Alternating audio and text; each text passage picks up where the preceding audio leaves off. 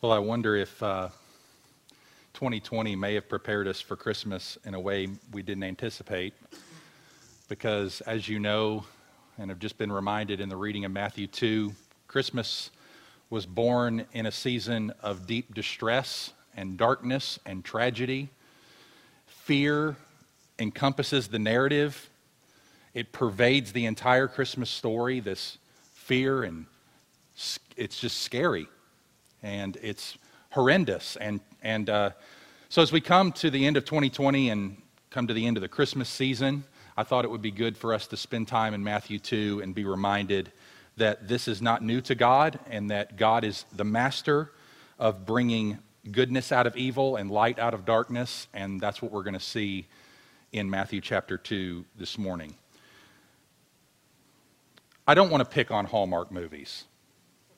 Okay, Hallmark movies get way too much pick on, picked on. They, they, they're picked on all the time in this season because they're mass produced in the same kind of form. But I'm going to pick on them.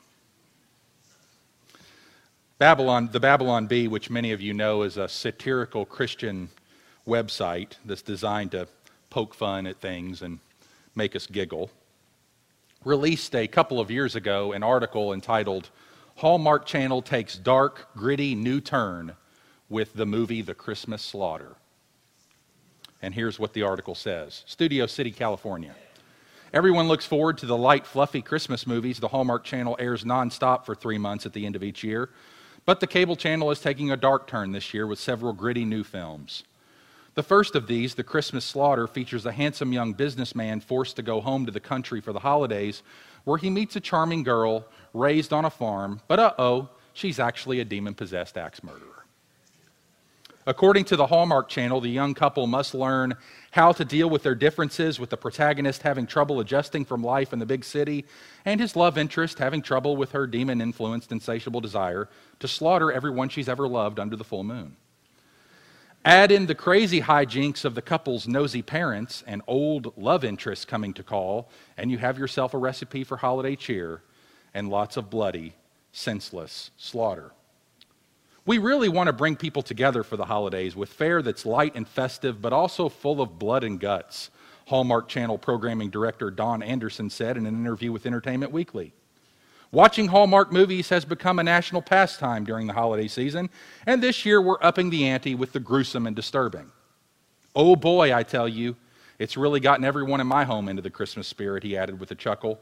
The Hallmark Channel has also greenlit another brutal holiday horror film, Headless for the Holidays. Sources confirmed at publishing time.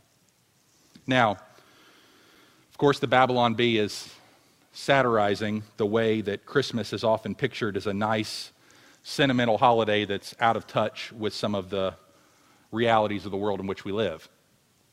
Christmas cards picture Mary and Joseph serenely looking on the baby Jesus as he sleeps in the manger with angels hovering overhead, the stars shining down, and the shepherds and wise men all kneeling reverently in worship with the words, Peace on earth, goodwill toward men. And that's not altogether historically inaccurate, it's just incomplete. Because the message that that particular version of Christmas paints is not the total picture that the Bible gives us of the Christmas story. The total picture is here in Matthew chapter 2. God didn't bring his son into the world into a safe and peaceful environment, but into a sinful, troubled world that we still live in all around us. Russ Moore said, Jesus was not born into a gauzy, snowy winter wonderland of sweetly singing angels and cute reindeer nuzzling one another at the side of his manger. He was born into a war zone. Joseph, Mary, and their newborn infant son had to grab their belongings and flee by night to a foreign country to protect Jesus from being killed by a paranoid king, who then massacred all the little boys in, Jerus- in Bethlehem under the age of two. So the complete Christmas story includes the flight of poor refugees who had to flee from their lives from an evil dictator. That's often not included.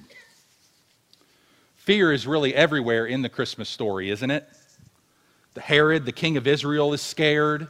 when he hears of the birth of this promised son of David because he rightly, in the long run, sees in this birth his own doom and the fall of his own dynasty. He was, as it says in Matthew 2, verse 3, troubled. That's a mild way of putting it. this fear triggered in him a fight response that was similar to Ahab and Jezebel. And it was the vow to kill all male children to make sure that this troubler of Israel never came of age. That must have seemed like strength and winning to those who identify aggressiveness with efficacy. But it was the action of a frightened, frightened man lashing out at a perceived threat. So this morning, we're not going to walk through Matthew chapter 2 verse by verse. I'm just going to draw six themes, six big picture themes, six big picture comforting truths from this story that God, this historical narrative, that God gives us that will not only help us now, but I think will set us on a healthy trajectory for the, as we look into 2021 because these things do not change. God's sovereignty in the midst of this scary little Christmas doesn't change tomorrow. It's still, these truths will be just as true on December 27, 2021, as they are December 27, 2020, and every year and every day and every moment thereafter. So let's start with these six truths. Number one, God's sovereignty does not mean there is not real evil in the world. God's sovereignty does not mean there is not real evil in the world. You know, every good Christmas movie has a bad guy that's trying to wreck things. Scut Farkus in the Christmas story, Harry and Marv in Home Alone, The Grinch, Hans Gruber in Die Hard, which is a Christmas movie. As J.C. Ryle says, the rulers of this world are seldom friendly with the cause of God. Herod was one of those. Herod was one of the most despicable characters, not just in biblical history, but world history.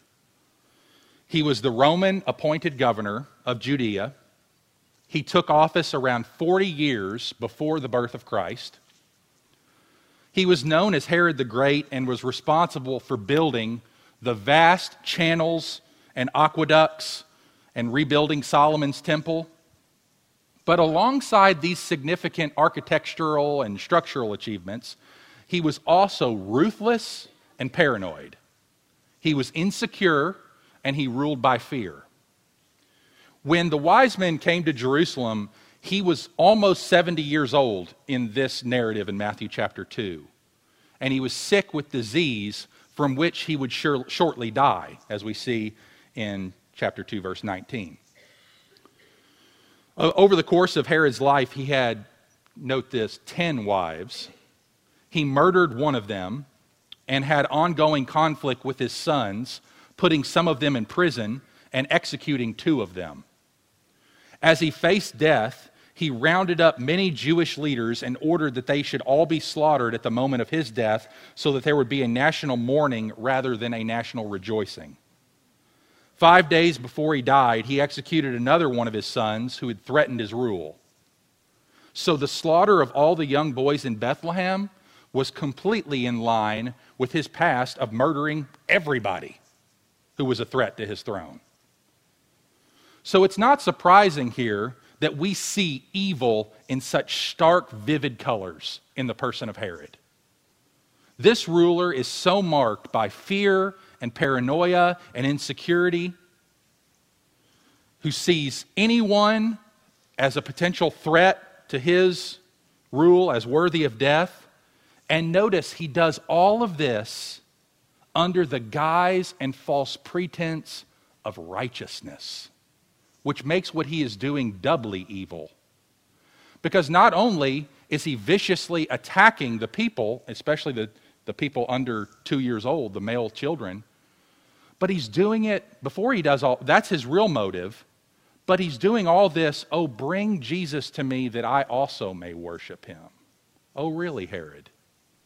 You really want to worship him, do you? See, powerful people like Herod will often co opt religious language in order to manipulate people. Herod is using his power as a means of maintaining his power, which is abusing his power. The moment anyone compromises righteousness for the sake of maintaining power has proven that they are not worthy of ever having power to begin with. Christ's kingdom relates to power radically different than how the world does. In the world, power is a tool that you wield against your enemies. In the kingdom of God, power is a tool to serve the vulnerable. If we lack power, then we, then we demonstrate our righteousness by standing up against any power that devours the image of God in other people. If we have power, either we go the way of Herod, which is to preserve or protect through some form of aggression, or instead of protecting our own rights, comforts, and traditions, we love our neighbor as ourself. So God's sovereignty does not mean there is not real evil in the world. There is real evil, and in this particular narrative, it takes the form of an unjust and wicked king. Secondly, God is actively involved in human events. God is actively involved in human events. God ordains all events for his glory. He chose the time and place for the Savior to be born, didn't he? We read in Galatians chapter 4, verses 4 and 5 But when the fullness of time came, God sent forth his Son. God intended for his son to be born in this environment, in this political context, in this wicked day. The wise men asked in Matthew chapter 2, verse 2, Where is he who's been born king of the Jews? For we saw his star in the east and have come to worship him. So clearly, God directed the wise men through the star to make the long journey to Bethlehem to see this young child. The chief priests and scribes knew from Micah chapter 5, verse 2, that the Messiah and ruler would be born in Bethlehem. We see that quoted in verses 5 and 6. And also, God actively intervened to warn the wise men to not return to Herod, to warn Joseph to flee to Egypt, and to direct him after Herod's death to return back to Israel. And to warn him not to settle down in Judea, but to move north to Nazareth into the region of Galilee. God is doing all of this in the midst of all of this. he's, he's doing these little things, moving this family around to avoid this evil. God is directly involved in this. The Bible is clear, and we know this because we're well instructed that God is actively involved in everything in the world, from the weather to feeding the birds, to the affairs of the nations. So we can trust him, brothers and sisters, that he's actively involved in both the minor and the major events of our lives. Everything from the frustrating driver in front of you to the cancer that threatens our life to the unpredictability of a 2020.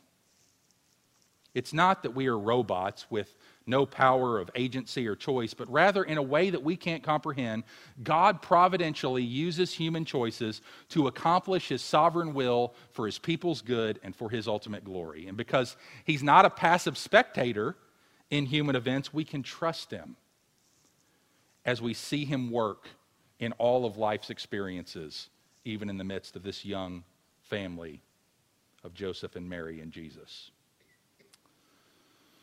Number three, God directs his people in times of confusion, danger, and fear.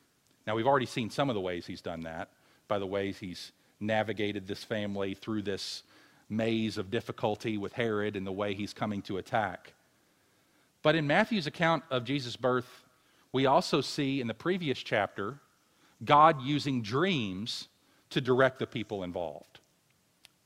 Now, through a dream, he directs Joseph, remember, not to divorce Mary, even though she's pregnant, but to take her as his wife. And he uses a dream to warn the wise men not to return to Herod. And again, he uses dreams to direct Joseph to flee to Egypt to return to Israel, not settle in Judea, as we've seen.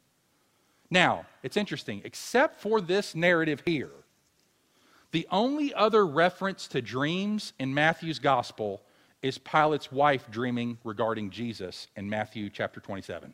That's the only other reference we get to dreams. It's kind of interesting. My point is, is that we shouldn't take this as normative for the way God typically leads his people. All right? Leadership through dreams is exceedingly rare in Scripture. Now, while we can't doubt the stories of many Muslim brothers and sisters that God is using dreams and visions in some way to bring many Muslim people to faith in Christ in our day, we can't deny that He can use them, but that's not the typical way even Scripture presents His leadership as the normal means of directing us through the wisdom that's found in His Word. Through the godly counsel of mature believers, those are the sorts of things that God does in these days to lead us. So when we're in times of confusion and fear and uncertainty, what do we do? We seek the Lord. We seek the Lord in His Word. We seek the Lord in prayer. We seek the Lord in godly counsel of brothers and sisters in the church. And often, He will lead us as He impresses on us a verse or a passage or a truth from His Word that gives us sufficient guidance in how we ought to proceed supplying us with the wisdom that we need, and that can sometimes come directly through His Word, can sometimes come through prayer, can also come through encouragement and counsel from other brothers and sisters. But nonetheless, God does not leave us to ourselves when we're faced with perplexing, difficult circumstances. He directs His people, especially in times of confusion and danger and fear. When, when God's people are under the most threat, and are, and, are, and, are, and are taken captive under the most perilous and difficult circumstances, God shows up in his intimate personal connections in ways that aren't seen in other parts of Scripture. So we should expect nothing less than miraculous deliverance and visions and dreams right here because this is concerning the birth and securing of our salvation through the Lord Jesus Christ. And if God is taking this much interest in preserving the life of his son and making sure that he lives the perfect life that he was called to live and die the vicarious atoning death that he was, was designed and purposed to die, then we should feel totally loved by that. And know that in our lesser, though no less significant stories, God is at work. If God protected the source of our salvation in the beginning, he will continue to complete the good work he has begun in us until it's completed at the day of Christ Jesus. Number four, God is still in control even when evil seems to prevail. God is still in control even when evil seems to prevail. Now, God warned the wise men not to report back to Herod, and he warned Joseph, as we've seen, to travel with Mary and the infant Jesus to Egypt for safety. Now, this is a reminder that in a world of suffering, when it seems that Satan has the upper hand, God always has an ace in the deck. Always. God is sovereign over all things. If God had asked my opinion, which I'm thankful he doesn't, I would probably advised him this way. Instead of the way he sorted it out here God, why don't you go ahead and strike Herod dead in the front of everybody so they, you can totally see that they're God, you're God that Jesus is the true Son of God, or just have Jesus stand up and say, Herod, die as a little baby, and Herod drops dead. Wouldn't that be amazing? I mean, God did that when he took another Herod, not the baby thing, but God directly took the life of Herod Agrippa, right, in Acts chapter 12. And Herod was already ill, as we know from history, with a disease that would ultimately take his life, so why not take him out? before he carried out this atrocity. I mean, I don't, we don't, we're not told how many children are going to die as a result of this, but we read in verse 18 in the fulfillment of the prophecy of Jeremiah, a voice was heard in Ramah, weeping and loud lamentation. This was horrific. God, why not spare these parents of lifelong heartache? But God allowed Herod to live and to kill. Now, that, that challenges us. That challenges a lot of people today. Matthew chapter 2, verse 18 says that this was fulfilled, or this word was given, this pronouncement, this, this edict from Herod was given and carried out in fulfillment of Jeremiah 31 15.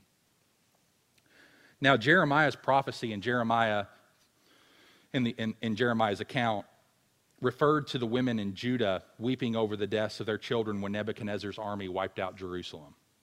The book of Lamentations further describes the horror of that slaughter and the deportation of God's chosen people. Matthew sees that prophecy as having a double fulfillment.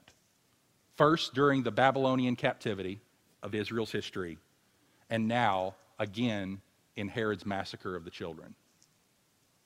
But the point is this neither of those tragedies thwarted God's plan, it fulfilled God's plan. In Matthew chapter 2, in the face of Herod's horrific slaughter of the children, the Savior of the world was born and protected for his mission. Herod had his plan, but it turned out that he was not as powerful as he originally thought. Like every ruler that seeks to challenge God, his attempts to snuff out the life of the real king was thwarted by God. Here's what David says in Psalm 2, which was no doubt the posture that God himself had as Herod was trying to do his wicked work. David describes God's response to the nations and rulers who plot against God when he says in Psalm 2 Why did the nations rage and the peoples plot in vain? The kings of the earth set themselves, and the rulers take counsel together against the Lord and against his anointed, saying, Let us burst their bonds apart and cast away their cords from us. He who sits in heavens laughs. The Lord holds them in derision. Then he will speak to them in his wrath and terrify them in his fury, saying, As for me, I've set my king on Zion, my holy hill. That's the Lord's posture. He says, Go ahead and try it. You kings of the world that think you're so powerful, I'll show you who's boss. Now, this is what we should take away from the life of Herod. The people we think possess the most power, who put fear in our hearts, are really not all that powerful. God is not troubled by the rebellion of earthly leaders. He laughs. Joseph and Mary hear the tidings that Herod is dead, and at once they returned in safety to their own land. It's almost like Matthew gives, he gives Herod, under the inspiration of the Holy Spirit, the vast majority of chapter 2 to describe his plan and how he's going to carry this out to try to thwart the, the, and snuff out the life of Jesus. And then in verse 19, just almost in passing, he says, Oh, yeah, but when Herod died, they went back. God's not troubled. This is an important point, and one that's typically lost on many of us, including me. There are those who would have us, brothers and sisters, to live in fear, not of God, but of one another and to suggest that what we need for the survival of Christianity is a better Pharaoh, the aggression of a better Caesar, a front seat in a court of a better Nebuchadnezzar. But the gospel of Jesus Christ, from the announcement in the womb of a Nazarene virgin onward, shows us that the power and the wisdom and the kingdom of God come to us in a strikingly different way. And J.C. Ryle describes that way. He says, The rulers of millions have no power to retain life when the hour of their departure comes. The murderer of helpless infants must himself die. True Christians should never be greatly moved by the persecution of man. Their enemies may be strong and they may be weak, but still they ought not to be afraid. What has become of the Pharaohs and Neros and Diocletians who had once fiercely persecuted the people of God? Where is the enmity of Charles IX of France? As Pastor Thad mentioned, and Bloody Mary of England. They did their utmost to cast the truth down to the ground, but the truth rose again from the earth and still lives, and they are dead and moldering in the grave. Let not the heart of any believer fail. Death is a mighty leveler and can take any mountain out of the way of Christ's church. The Lord lives forever. His enemies are only men. The truth shall always prevail. and that's what we see here in this story. Number five, we can trust God because he entered into our suffering to save us. Now, this, brothers and sisters, is where our hearts find rest because, admittedly, that last point, when we're thinking about God's sovereignty and the way he chose to work things out, and we see the death of these infant children under Herod and the fact that God could have stopped that. And we think, does God care? Does God care?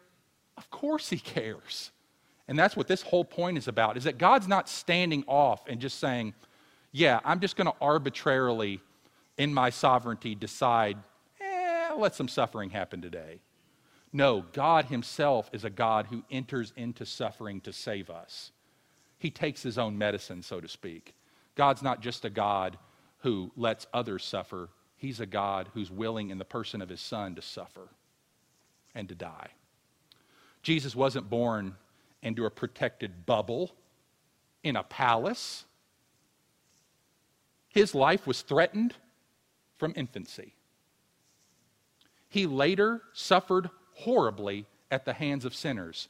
You think about this. Think about those mothers and fathers in Israel who were fearful that their sons' lives would be taken. God had already signed up for that. Way before they did. God put his son into the world to suffer from infancy, knowing that the jewel of his, the, the, the pride of his life, the, the, the apple of his eye, the joy of, we could say this, of God's own soul would be given up to this. And of course, we know that even though his life was threatened from infancy, he later suffered at the hands of sinners unjustly and cruelly. Jesus never behaved like a king the world expects. He didn't have any academic credentials, social status. If Jesus were in the world today, he'd have very, very few followers on Instagram or Twitter. He'd have no book deals his podcast would have three downloads by Joseph, Mary, and Mary, Mary probably listened twice because that's her boy. He was a Nazarene. Remember John 146? Can anything good come out of Nazareth? Nazareth, far from being a city of movers and shakers, was known as a city of underdogs and losers. This was backwoods small, irrelevant, on the fringes hick town. Some of us grew up in those. We know all about those. The world has always despised people from the wrong places and with the wrong credentials, but that's not how God rolls. Salvation is from the Jews, a small nation, a little group, seldom in power. He dispatches Goliath with a rock from a shepherd boy. He brings down the walls of Jericho by marching. He whittles Gideon's army down to 300. When the oldest son gets the wealth and the second or younger son had no special or social standing, God picks Abel over Cain. He picks Isaac over Ishmael, Jacob over Esau, Ephraim over Manasseh. At a time when women were valued for their beauty and fertility, God chooses Sarah over Hagar, and Leah over Rachel. And he works through women who can't have children, like Rebecca and Hannah and Samson's mother and Elizabeth. The best things always come out of Nazareth. At the climax of his life, Jesus went not to a throne, he went to a cross. There, he bore our evil and sin if we believe and trust Him. His death on the cross is God's provision for the root cause of what's happening here, which is the evil of sin in the human heart. Jesus says to us, I don't care who you are. If you've been a morally upstanding vegan or with a 4.0 GPA, or if you could be on the paid staff in hell, no matter your pedigree, background, or how deep or dark your secrets, or how badly you've messed up, if you'll repent of your sin, you'll come to me, I'll receive you. Not only will I receive you, I delight to do it. He's been doing it since Matthew 2, and even before the foundation of the world, as he chose us in Christ. But to reap the blessings of God's salvation through Jesus, you have to trust completely in him as your Savior from God's judgment. When we talk about all the horrible, evil tyrants like Herod, it's easy to think, well, thank God I'm not like that. I've never killed anyone. I'm a good person. I surely won't face God's judgment, but brothers and sisters, friends, the Bible's clear. Romans 3:23 says for all have sinned and fall short of the glory of God. Doesn't just say well, if you're like Herod. No, while punishment will be worse for murderers like Herod, the Bible warns that all have sinned and will face God's judgment. And if we're really honest with ourselves, we're a lot more like Herod than unlike him in our natural state. There's a Herod that lives within each one of us. What do you mean? There's an inner tyrant that wants to rule. The war that is closest to home is the one living inside of you right now. It's called remaining sin. We have our own cosmic authority problems. Every time we actively sin, we're acting like Herod. No, God, I will not do things your way. I will do things my way. We say to Jesus, okay, you can be king over this part of my life, this and that, but don't touch that. Don't touch my sexuality. Don't touch my business practices.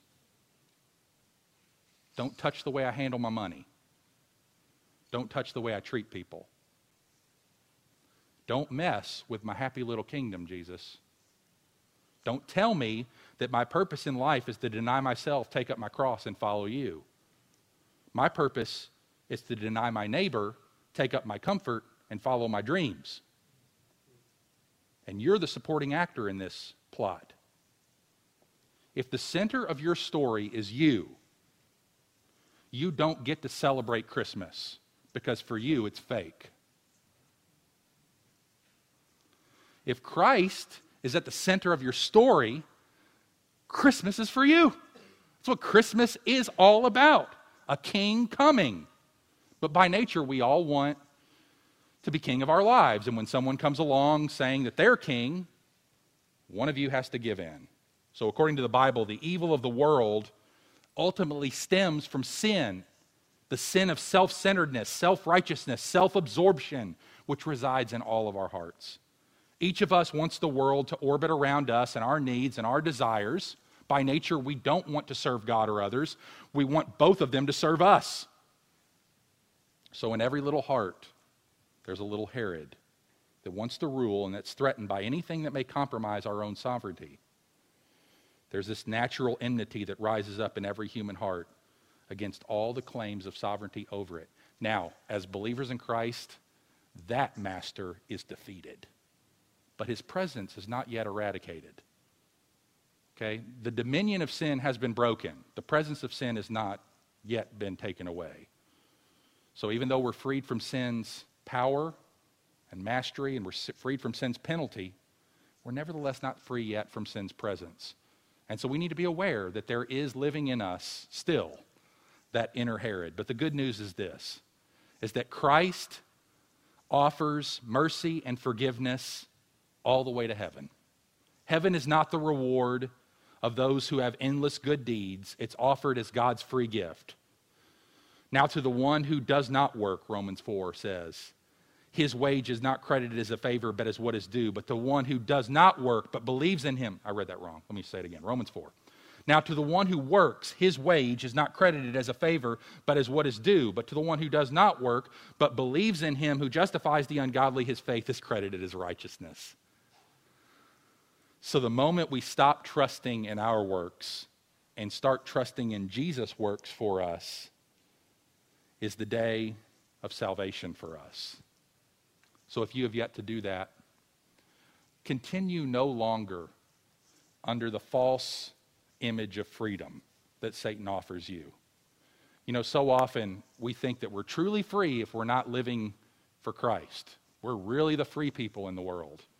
No, Romans 2 or Ephesians chapter 2 says that we're walking according to the flesh, according to the prince of the power of the air. We don't, we're not free when we're outside of Christ. We're only truly free when we have the right yoke on us. But since evil has seemed to prevail throughout human history, how can we know that Jesus will return and ultimately triumph? In a world where evil people oppress the innocent, how can we be sure that our trust in Christ will not be in vain? Well, that leads us to our sixth and final point. The same God who protected Jesus will protect us.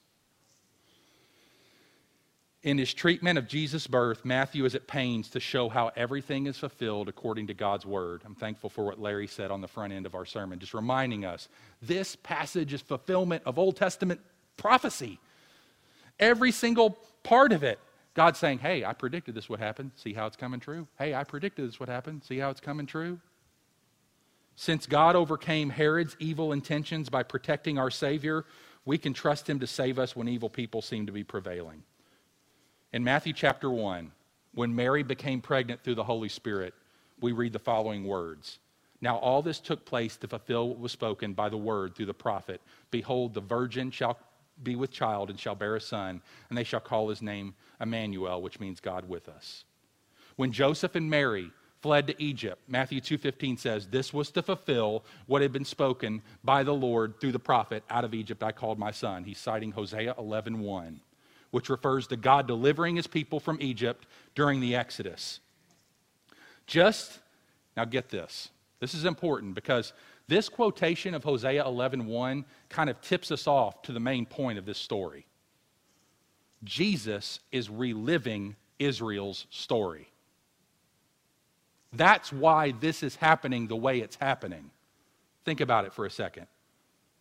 Just as Pharaoh tried to have all the children of Israel killed when Moses was born. So Matthew wants us to see that Jesus is the new Israel.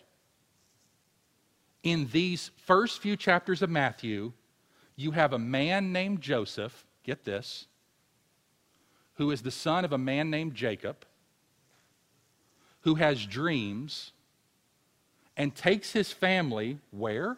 Into Egypt in order to save their lives. That sound like any story you know? It's because Jesus is reliving Israel's history. This is not accidental. He fulfills what the first Exodus pictured. Jesus is the perfect son who, in contrast to Israel, obeyed God.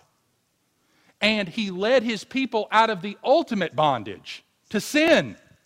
This is why it says, You shall call his name Jesus, for he will save his people from Pharaoh's oppression. Is that what it says? No, he'll save his people from their sins, because that's the greatest bondage that any of us have. And then finally, in Matthew chapter 2, verse 23, we also see Joseph settling his family in Nazareth as a fulfillment of what was spoken through the prophet. So, Matthew's point is that in citing all these Old Testament texts, that in spite of all the evil attempts to kill God's Son, God is committed to protecting Christ so that he could fulfill his mission to save us from our sins. And so when he comes again in power and glory, he will most certainly defeat the devil and judge all those who persist in rebellion against him because he did it when he came the first time. Nothing could thwart his salvation the first time, and nothing will thwart his salvation from coming in fullness a second time. So we can be sure of this, brothers and sisters, no matter what 2021 holds for us. If it's more of the same, different, better, worse, we know this. God is going to create a new heavens and a new earth when, where righteousness dwells, where there will be no death, mourning, crying, pain, pandemics forever. And we know that He will do this because of what He did here, because He's a God who can be trusted when things are seemingly coming off the rails, God shows my hands, hands firmly on the throttle. I got this. Let's pray. Father, we are so grateful to you that you do have the whole world in your hands. It's not just a cute song we sing as children, but it's a truth that undergirds and upholds our lives, that keeps us sane, that helps us to live with hope and anticipation of the day that you were coming to make all things new. So, Lord, in the midst of this year and all the uncertainty that has come with it, we thank, we thank you that these things are certain. That you are a God who is absolutely sovereign over evil. That you are a God who's accomplishing all your purposes.